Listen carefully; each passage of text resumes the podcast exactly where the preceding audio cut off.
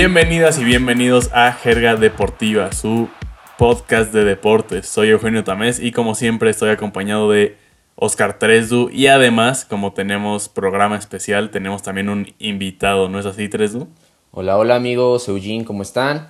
Sí, hoy es un programa pues bastante bueno, lleno de noticias, una buena dinámica, porque hablaremos ya de los playoffs de la MLB y pues para esto invitamos a, a una persona que pues es ya experto en la materia.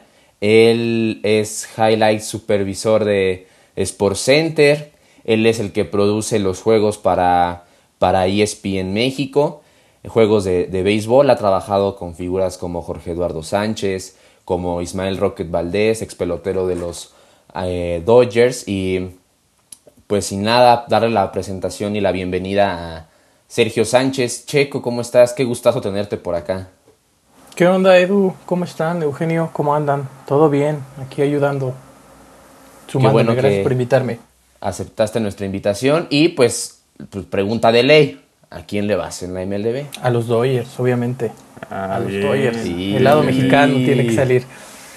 el Cruz Azul del base. Exactamente, nos trata mal ahorita, pero no, llegará la buena. Que ya hablaremos más sobre eso, pero, pero sí, los Dodgers son unos, un gran equipo. Sí, y justo hablaremos de, de eso el programa de hoy. Eh, ya somos dos Dodgers en el programa, entonces, ¿eh? eh pero bueno, vámonos con las nuevas de la semana.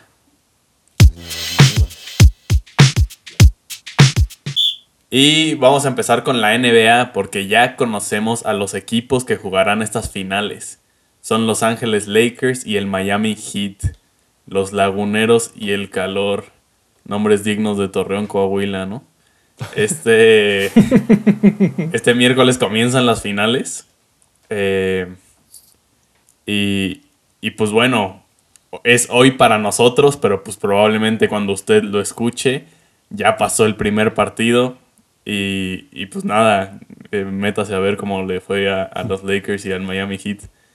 Los Lakers que han vencido 4 por 1 a Portland, a Houston, a Denver y que previo a cada uno de esos enfrentamientos podíamos escuchar a todos los expertos o o narradores decir cómo por fin iban a perder los Lakers porque sus rivales ahora sí eran de a de veras y aún así los Lakers han vencido de manera bastante contundente a sus rivales y hoy están en la final. Por otro lado, el Heat también ha vencido todos sus pronósticos y a pesar de no ser favoritos, al menos en estas dos últimas series, vencieron a Indiana, vencieron a Milwaukee y a Boston después de, ver el excelente juego en conjunto y el talento que tienen Adebayo, Jimmy Butler, Tyler Hero, pues ya no nos debería sorprender que, estén en las finales y que sin duda alguna le pelearán a, los Lakers, ¿no? Va a ser muy especial esta final, como lo comentábamos en anteriores programas y en la pre del, podcast, que pues los Lakers ya están en un campeonato de empatar a los Celtics, que eso va a ser pues muy significativo para ya ser los, los punteros. Eh, y es la décima final para LeBron James. Va por su cuarto campeonato.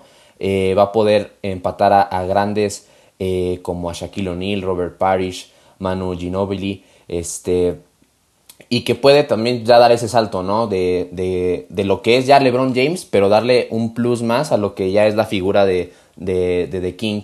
Y pues lo que significaría para Los Ángeles Lakers ganar este campeonato por lo que pasó pues, a principios de año con la muerte de Kobe Bryant. Sí, sí, eh, sin duda alguna un, año especial para los Lakers y pues eh, estaba leyendo que, que LeBron, desde la última vez que estuvieron los Lakers en las finales, que fue 2010, que le ganaron justamente a los Celtics, desde ese entonces, en las 10 finales que ha habido, en nueve de ellas ha estado LeBron, ya sea con el Heat, con los Cavs. Entonces sí es impresionante el dominio que ha tenido LeBron desde eh, que pues obviamente los Lakers ya no son esa potencia. Y pues ahora los dos, tanto la franquicia histórica como el jugador histórico, se juntan para esta gran final. Entonces sin duda habrá que seguir de cerca la situación. Sí, sí, sí, tienen, no nada más también mencionar LeBron, pues Anthony Davis que ha tenido una gran temporada, que si no estoy mal, Eugene, que tú eres más seguidor de, de los laguneros, eh, es líder en puntos, ¿no? En la postemporada. Sí, exacto.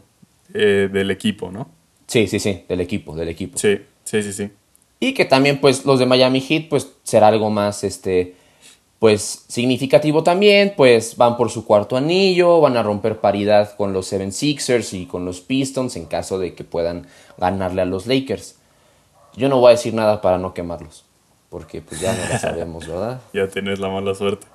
Pero bueno, vámonos con la siguiente noticia, mi Tresdo.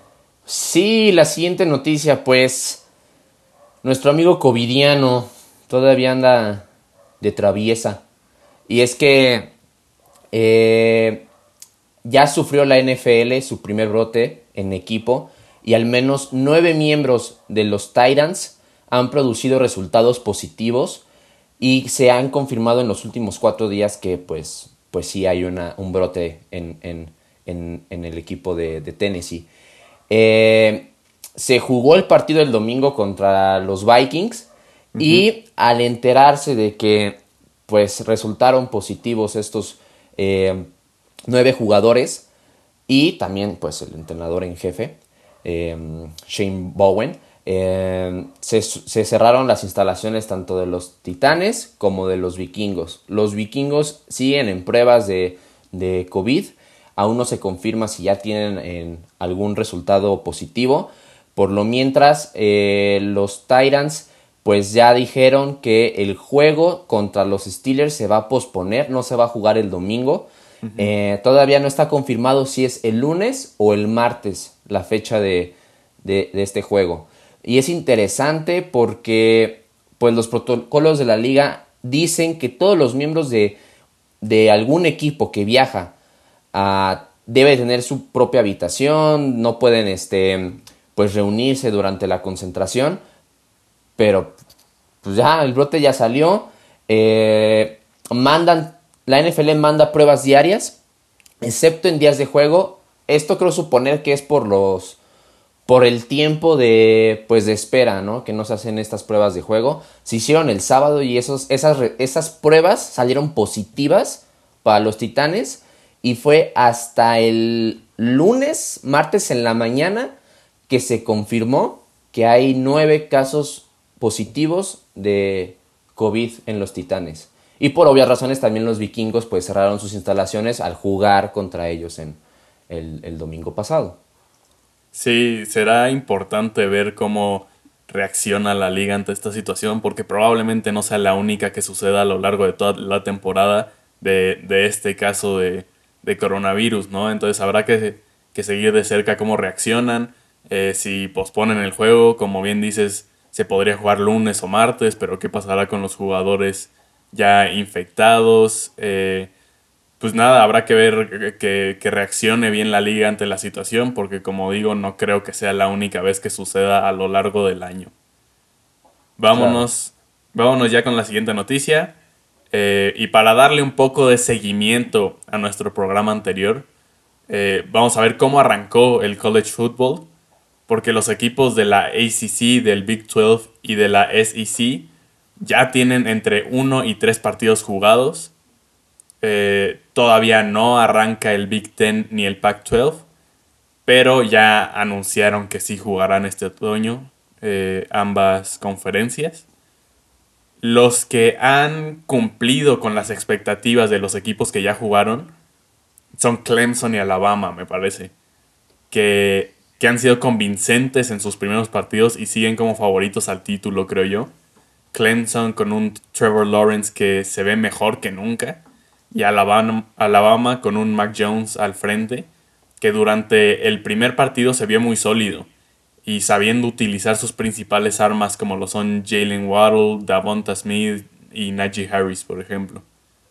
Los que han decepcionado creo que son LSU y Oklahoma los actuales campeones, por su parte, se vieron muy mal sin Joe Burrow y cayeron sorpresivamente frente a Mississippi State en su primer juego. Y los de Norman, Oklahoma, que cayeron por segundo año consecutivo frente a Kansas State, con un Spencer Rattler que de momentos parece Patrick Mahomes y de repente se convierte en Nathan Peterman, ¿no? Entonces, eh, eh, son dos equipos que aspiraban a estar en postemporada y que ya iniciaron bastante mal. Las sorpresas han sido para mí Florida y Miami. Los Gators que se vieron excelentes en la ofensiva frente a Ole Miss con la conexión entre el quarterback Kyle Trask, que parece que podría meterse a la conversación de Heisman por ahí, y su ala cerrada Kyle Pitts. Entonces, de Kyle a Kyle, eh, pueden hacer mucho daño esta temporada en la SEC. Mientras que los Hurricanes, incluso sin Gregory Rousseau, que pintaba para ser su, su mejor jugador y decidió no jugar esta temporada, aún así han ganado fácil sus primeros tres partidos y se perfilan como el candidato a pelearle a Clemson ese título de la ACC, que por cierto eh, se enfrentan Miami y Clemson en dos fines de semana, entonces para que estén atentos a ese juegazo. Los equipos que aún nos faltan ver, porque aún no han jugado, eh, principalmente son Ohio State, Penn State y Oregon, que son los que pueden ofrecer algo y pelear ahí su lugar en la postemporada. Eh, vámonos con la siguiente noticia del mundo del tenis, ¿no, Checo? Sí, acá ya, ya entro yo. Es Sarasúa, la eliminaron, nos la eliminaron a Renata. Renata es la mexicana. Cayó, sí, con esta ucraniana, Elina Svitolina, que realmente lo que había hecho Sarasúa era muy bueno. O sea, cayó en segunda ronda en Roland Garros, simplemente haberse calificado desde la, desde la fase previa, perdón, meterle 6-0 a la ucraniana en el segundo set es muy bueno para lo que tenemos en el tenis en México. Renata lo hizo increíble. Es el futuro del tenis en México. Seguramente es increíble lo que está pasando. Y pues tercera ronda, Philippe Chatier es bueno. O sea, no lo deja nada más en... Es la mexicana que participó, sino que va avanzando y de poco va poniendo el nombre de México ahí arriba. Sin duda alguna, eh, lo que está logrando Renata Sarazúa es algo que no sucedía hace años, ¿no? Y que es poner a México en el mapa del tenis mundial. Sin duda hay que seguir de, cerca la carrera de, de, Rena, que aún es bastante joven, ¿no? También con 23, 23 años. Y que ya este año ya fue rankeada como número 178. Dirán mucho, la cuestionarán mucho de que segunda ronda, así que chiste. Le puso en el segundo set 6-0 a la mejor eh, número 5 en la WTA. Tercera en el torneo. Sí. 6-0, o sea, no es poca cosa. Ya tenía un poco más de 20 años que no veíamos a una mexicana o mexicano en estas instancias en, un gran slam, en este caso Roland Garros. Entonces, este, creo que hay que ponerle mucha atención a Sarasúa. Eh, nadie, o sea, llegó sin expectativas, pasó a la primera ronda, llegó a segunda, jugó contra ya una reconocida em, y pues logró algo, algo bastante bueno. Le compitió, se fueron a tres sets, entonces yo creo que va a venir algo muy, muy interesante por de esta este, chilanga. Sí, estoy totalmente de acuerdo.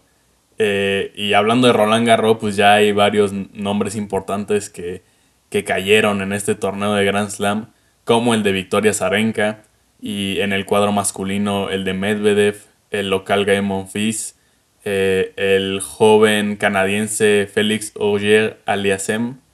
Y ahorita eh, está jugando Zverev, cayó en el primer set.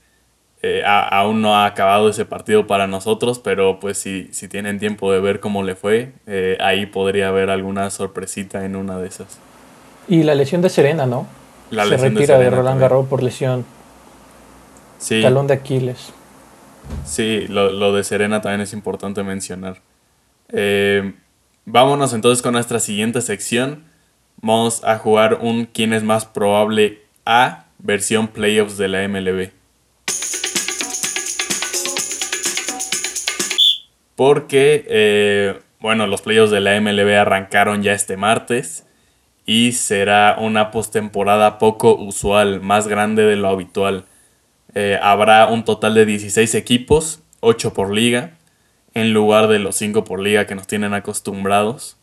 En la ronda de comodines, en lugar de solo tener un partido en la americana y otro en la, en la nacional, jugarán absolutamente todos los ocho clasificados de cada liga a una serie de dos victorias. Eh, las series divisionales se jugarán a tres victorias y a partir de la serie de campeonato será a cuatro.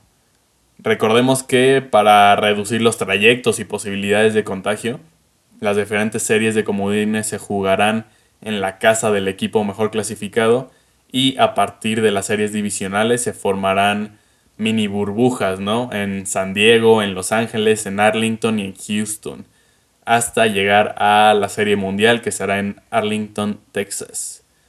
Vamos a jugar entonces quién es más probable a. Simplemente les preguntaré qué equipo o jugador es más probable a algo en específico y ustedes me responderán. Entonces vamos a arrancar con Checo. Eh, ¿Qué equipo crees es más probable a ser infravalorado como underrated? Cincinnati. Cincinnati se va a llevar, yo creo, el comodín sobre Bravos. Bravos llegó como favorito, es el 2, después de los Dodgers, obviamente. Y Cincinnati es el número 7, no tiene mucho, mucho reflector, no tiene incluso tantas estrellas, pero tienen a Trevor Bauer, que peleó por el Cy Young, y en playoffs el juego es el picheo, no hay más. El nombre del juego es el picheo y en playoffs se demuestra. Entonces Cincinnati se la va a llevar, yo creo, como infravalorado. Nadie los tiene contemplados, están ahí abajo del radar, no saben quién está, quiénes son. Es un equipazo y yo creo que se va a llevar el juego. ¿Tú qué opinas, Oscar? Sí, estoy de acuerdo con lo que dice Checo. Igual yo me voy con uno de la Nacional, con los Cardenales de San Luis. Ellos se ven un poco más seguros en el inicio de la postemporada. Nos habla mucho de los Cardenales como lo hacen de los padres y es interesante porque justo entre estos dos está la serie de comodín, aunque algunos los ponen eliminados, otros los ponen de vencedores. Creo que hay que ponerle mucha atención a este equipo, ya que en las últimas semanas se le han visto con mucho juego, con mucho ritmo, son peligrosos en las series de playoffs, tienen la experiencia para, para tener estos juegos eh, de postemporada y que sin duda pueden aspirar a competirle a los Dodgers. Esto depende, pues, obviamente, de, de, lo que desempeñen contra los padres, ¿no? Y también no llegan sin tantas incógnitas como los padres lo han hecho, que ya en un momento les voy a hablar más sobre eso. Y que también yo quería hablar de los Twins, pero pues los Twins ya quedaron eliminados de, de la serie de comodines, ¿no?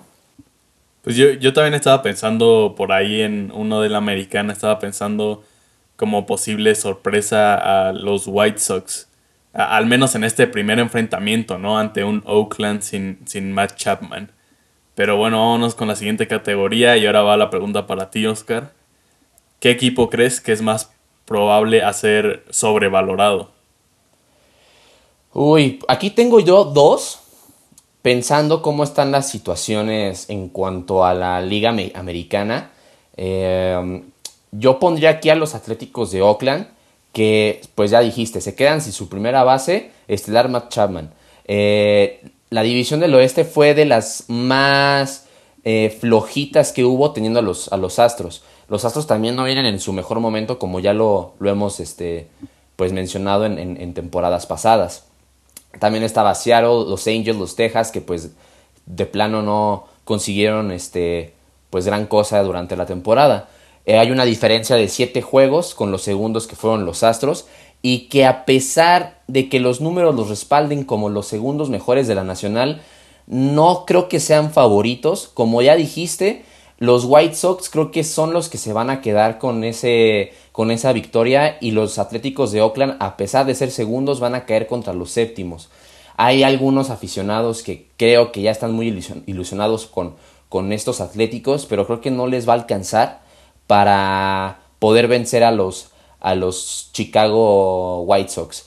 Y aquí me voy a contradecir un poco, pero... venga, venga. Creo que también pondré a los San Diego Padres. Tengo que mencionar que durante toda la temporada fue uno de mis equipos preferidos.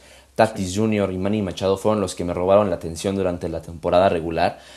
Pero tanto se ha mencionado que son los que pueden quitarle ese mm, protagonismo que tuvo los Dodgers con Mookie Betts, con AJ Pollock, que han estado inspirados durante la temporada. pero creo que no les va a alcanzar a darme ese gustito. Entonces, eh, pondría a los padres como sobrevalorados, al menos en la nacional.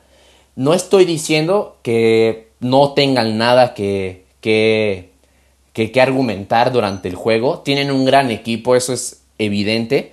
Y que lo malo en este caso es que no van, al menos no están en dudas este Denilson Lamet y Mike Lavinger como sus lanzadores y que al menos Clavinger este, va a estar hasta el tercer juego en caso de que, de que haya contra los, este, contra los Cardenales.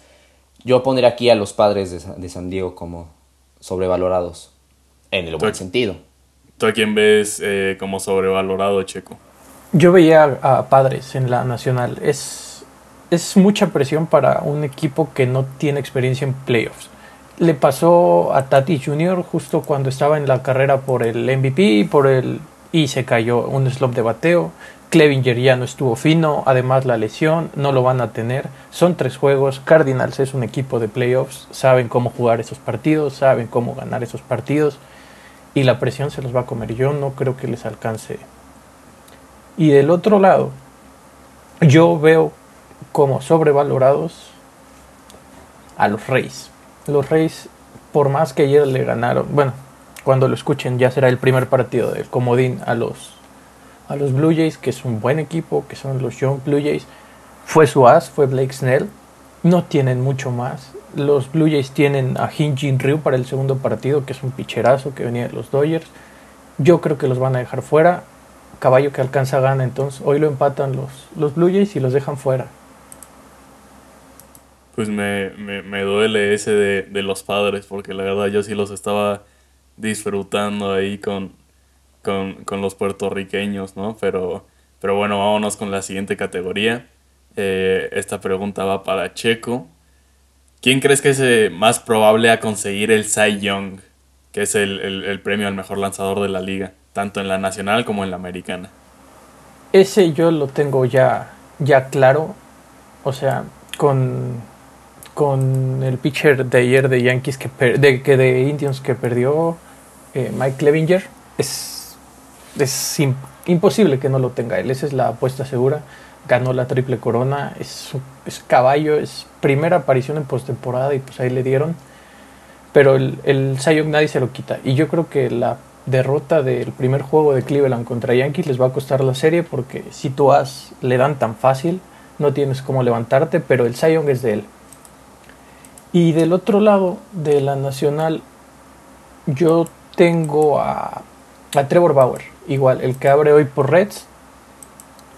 Y yo creo que es consistente, fuerte. Trevor Bauer tuvo muchas broncas en Indians, tuvo muchos problemas. Cuando se abrió un dedo con el dron, cuando se peleó con Terry Francona. Tiene muchos problemas extra campo, pero en el, en el montículo es un fenómeno, es un picherazo y la verdad es que con él me voy para el Sayón. Lo del dedo en el dron, nomás, sí estuvo.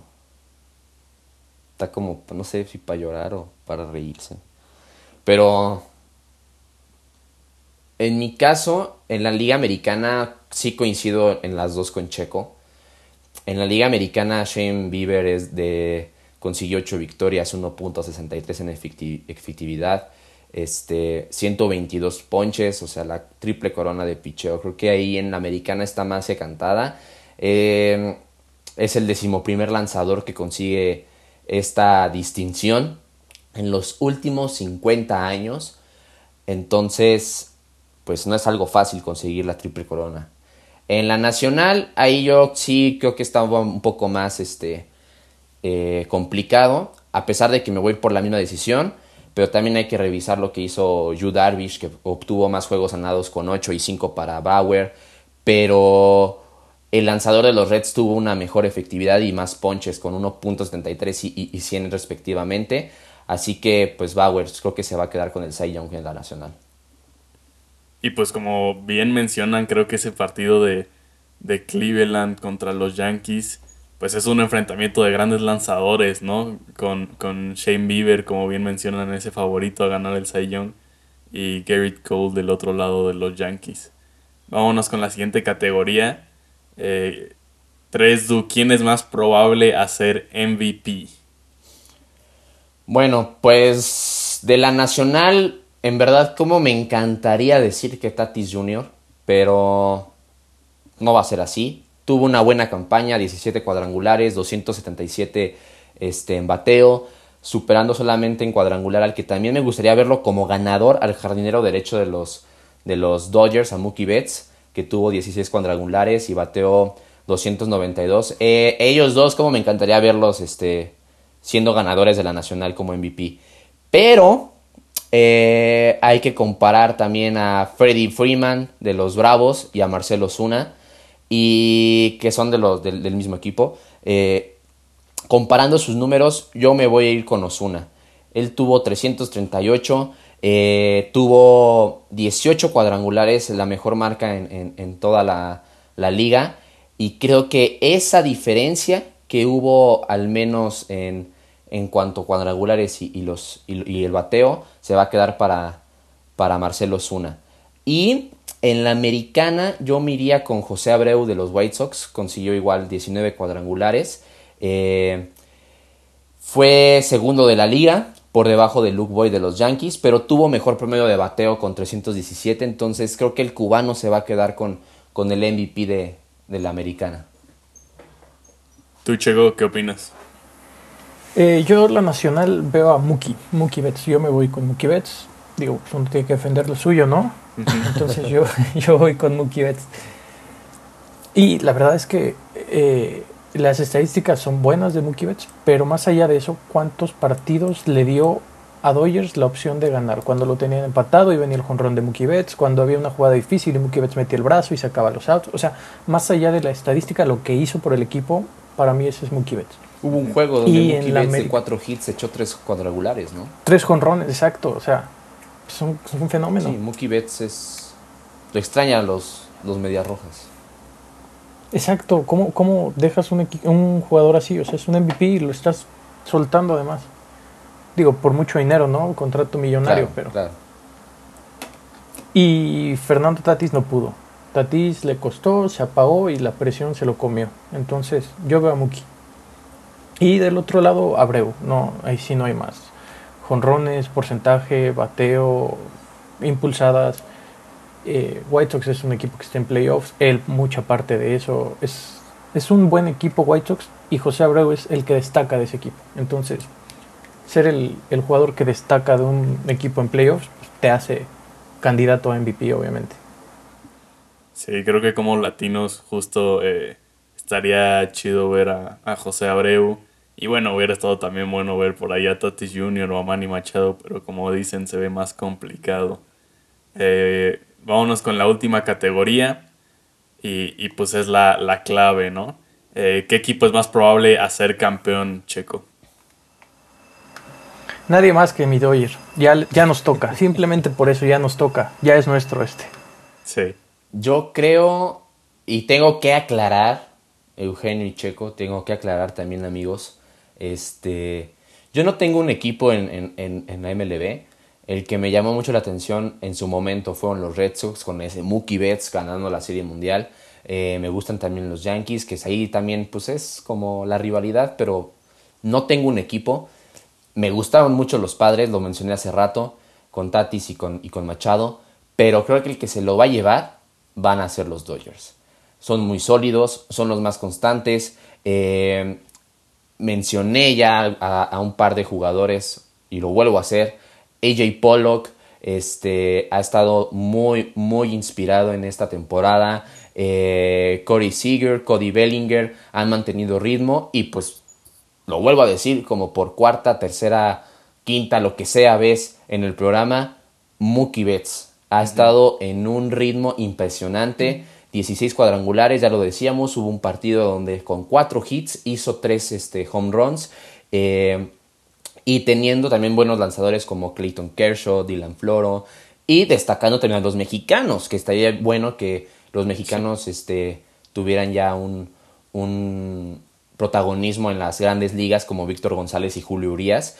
Y creo que Dave Roberts ya merece ganarse el, ya nos toca. la Serie Mundial van seis campeonatos, van en busca de su séptimo, creo que lo van a conseguir y son 32 años que no lo ganan. Entonces creo que los Dodgers ahorita son los más, los más constantes, los más este, consistentes para ganar la Serie Mundial. Pues ojalá tengan razón y, no eches la sal otra vez, Tresu, porque yo también espero que por fin sea el año de los Dodgers y, creo que un factor importante será Clayton Kershaw, ¿no? Que debe exorcizar esos demonios de, los playoffs de años pasados y pues cumplir cuando se ha llamado del bullpen. Y pues obviamente deben brillar, como bien menciona tres las, las grandes figuras, ¿no? Como Mookie Betts y como Cody Bellinger. De mí te acuerdas, Eugenio. Yo no eché la sal. Los Dodgers que están como Cruz Azul en el base no es mi problema, güey. eh, pues bueno, ojalá y, y, se contrarresten esas, esas dos malas suertes y, al final sigan los Dodgers. Pero bueno, vámonos con, con, la última sección, vámonos con la jerga respondona. La jerga respondona.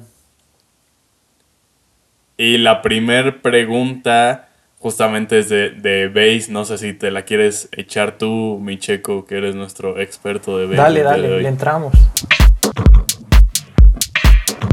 La pregunta, mm, dame un segundo. Si no, arráncate porque no la, no la ubico. Dale, arráncate tú, eh, Edu, porfa. Vale, vale. Me, me, arranco yo, amigo. Voy con la de José Ángel Valadez. ¿Qué pasa si un equipo europeo gana la UEFA Europa League, pero está clasificado para la Champions? ¿Qué pasa con ese lugar? Eh, bueno, si el campeón de la UEFA Europa League se clasifica para la fase de grupos a través de su liga, la tercera plaza de la quinta federación, en este caso la liga francesa, toma ese lugar. En este caso, el Sevilla fue campeón en esa temporada de la Europa League. Pasa directamente a, fase de grupos de la Champions. Eh, pero se clasificó por quedar en cuarto lugar de la Liga Española. Entonces, ese lugar lo va a ocupar el René de Francia, eh, que por ser tercero en la temporada 2019-2020. Entonces, así está el asunto, que nos lo manda José Ángel Valadez, un buen amigo que también le manda un saludo que ya se había tardado en mandar su, su preguntita. Pues está bien, algo que, que aclara una situación ahí del fútbol europeo. Vamos con la siguiente, si, si ya la tienes. Ahora sí, sí, discúlpame, discúlpeme. Dale, adelante. Carlo Garnica, ¿qué serie de postemporada es la más atractiva y cuál es la más dispareja? Híjole, yo pondría el de Yankees Indians por el juego de ayer, fue un partidazo. Los dos pitchers, fue esa para mí es la más, la más atractiva, o fue para mí la más atractiva, que todavía se desarrollará y por ahí yo creo que vamos a encontrar un un Dodgers contra Padres, un Dodgers contra Cardinals, que puede ser igual bien, bien atractivo. Y la dispareja, híjole, aquí Edu no, no le va a gustar, pero yo pondría Astros Twins. Twins no saben ganar en playoffs, no, ayer lo demostraron, iban arriba, no pudieron. Y Astros tiene ese saber jugar los playoffs. Es un equipo con mística, es un equipo que lleva los últimos 3, 4 años peleando por playoffs, jugando los partidos importantes y ganando los partidos importantes. Y eso no lo perdonan.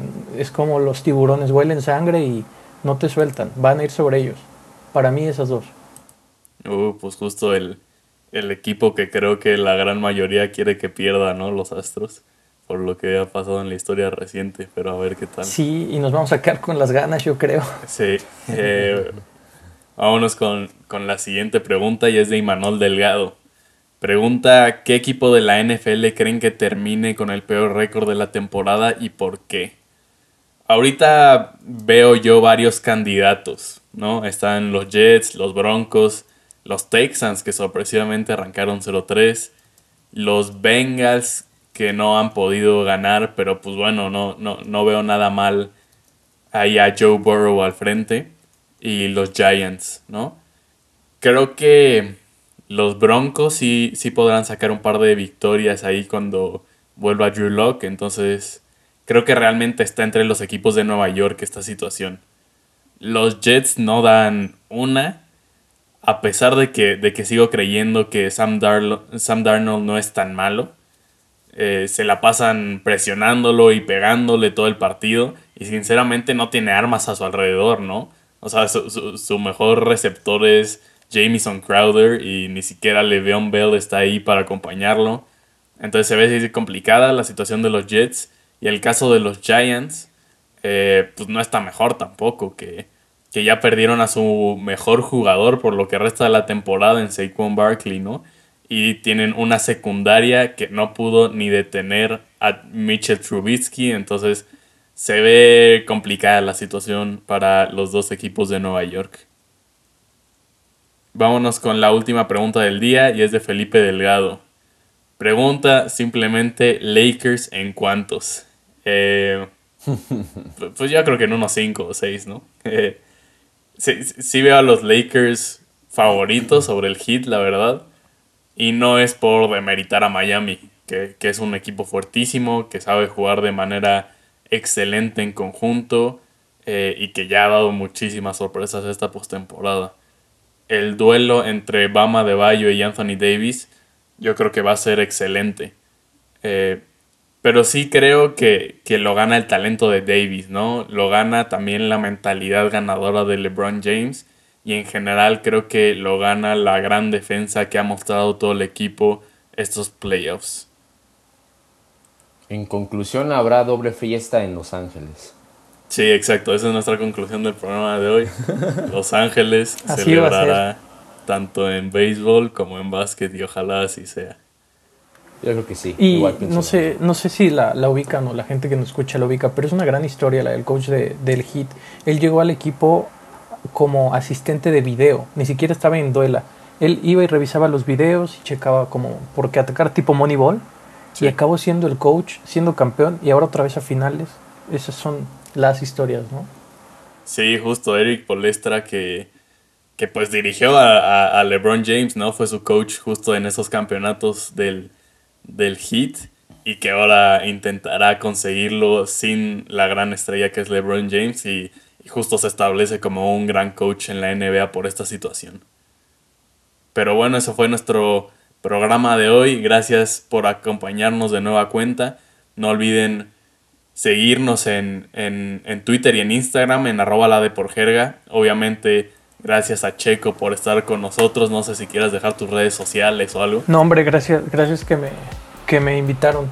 Sí, es arroba checo-sánchez. Ahí me encuentran en Twitter. No tuiteo mucho, pero con calidad. Perfecto, eso es lo Calidad, no cantidad. Ahí van a ver. Buenísimo. Eh, pues muchas gracias otra vez por escucharnos y, y mándenos sus preguntas ahí en redes sociales para la, la jerga respondona. Gracias a Tresu como siempre por acompañarme y nos escuchamos la siguiente semana.